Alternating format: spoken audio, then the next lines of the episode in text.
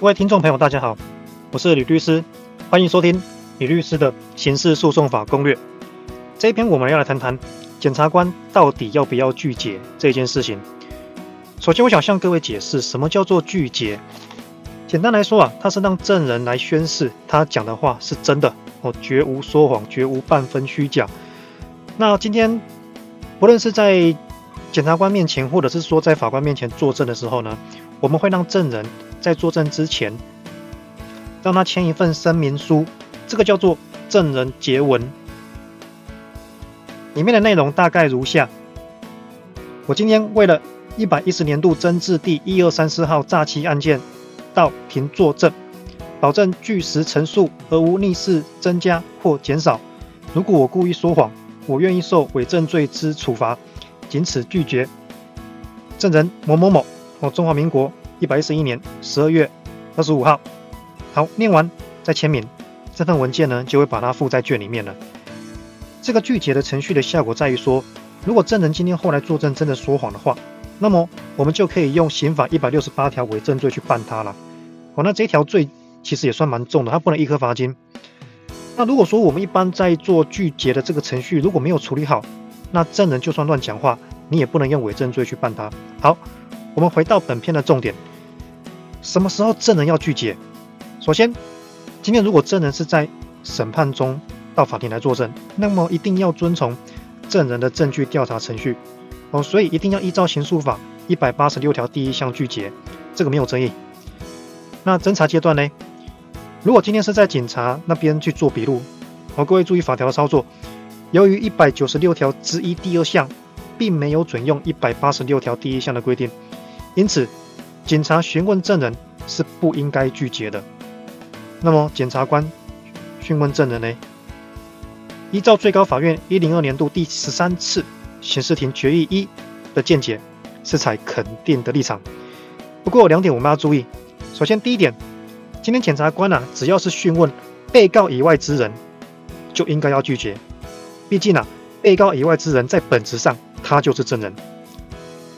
而侦查笔录呢，虽然是被告以外之人在审判外之陈述，依然可以依照一五九条之一第二项赋予他证据能力。好，第二点，如果检察官漏未拒绝的话，那么我们应得以类推一五九之二及一五九之三，例外具有证据能力。好，关于以上第二点的理由啊，最高法院这样讲，他说。司法警察、司法检察官及检察事务官不需要让证人拒绝，所做的笔录可以依照一五九之二跟一五九之三等规定来承认他的证据能力。那么相较之下，而检察官啊所做的这个证人笔录，若因为使证人拒绝而一概否认他的证据能力的话，显然啊有所失衡啊，所以认为应该可以类推适用一五九之二跟一五九之三的规定而例外。具有证据能力，所以依照目前的实务见解啊，检察官讯问证人是必须要拒绝的。好，这里一定会有人疑问，有人会觉得很奇怪，那、这样子一五九之一第二项是假的吗？为什么一五九之一要视而不见？为什么我们不用一五九之一第二项，而跑去类推适用一五九之二跟一五九之三呢？啊，会有这样子疑问，我必须进一步解释。从刚刚介绍给各位的实务见解的脉络啊，其实不难理解。我们今天正常要适用一五九之一第二项的一个很重要的前提是证人有依法拒绝。因此，如果今天证人依法应该要拒绝，你却没有让他拒绝，那么一五九之一第二项就派不上用场。我们才会需要讨论其他的方式来处理证据能力。而实务的结论就是类推适用一五九之二及一五九之三。好，另外我们来整理学说的意见。学说啊，针对这个部分可以分作肯定说跟否定说。肯定说也是认为，只要是被告以外之人，那就属于证人，依法就要给他拒绝。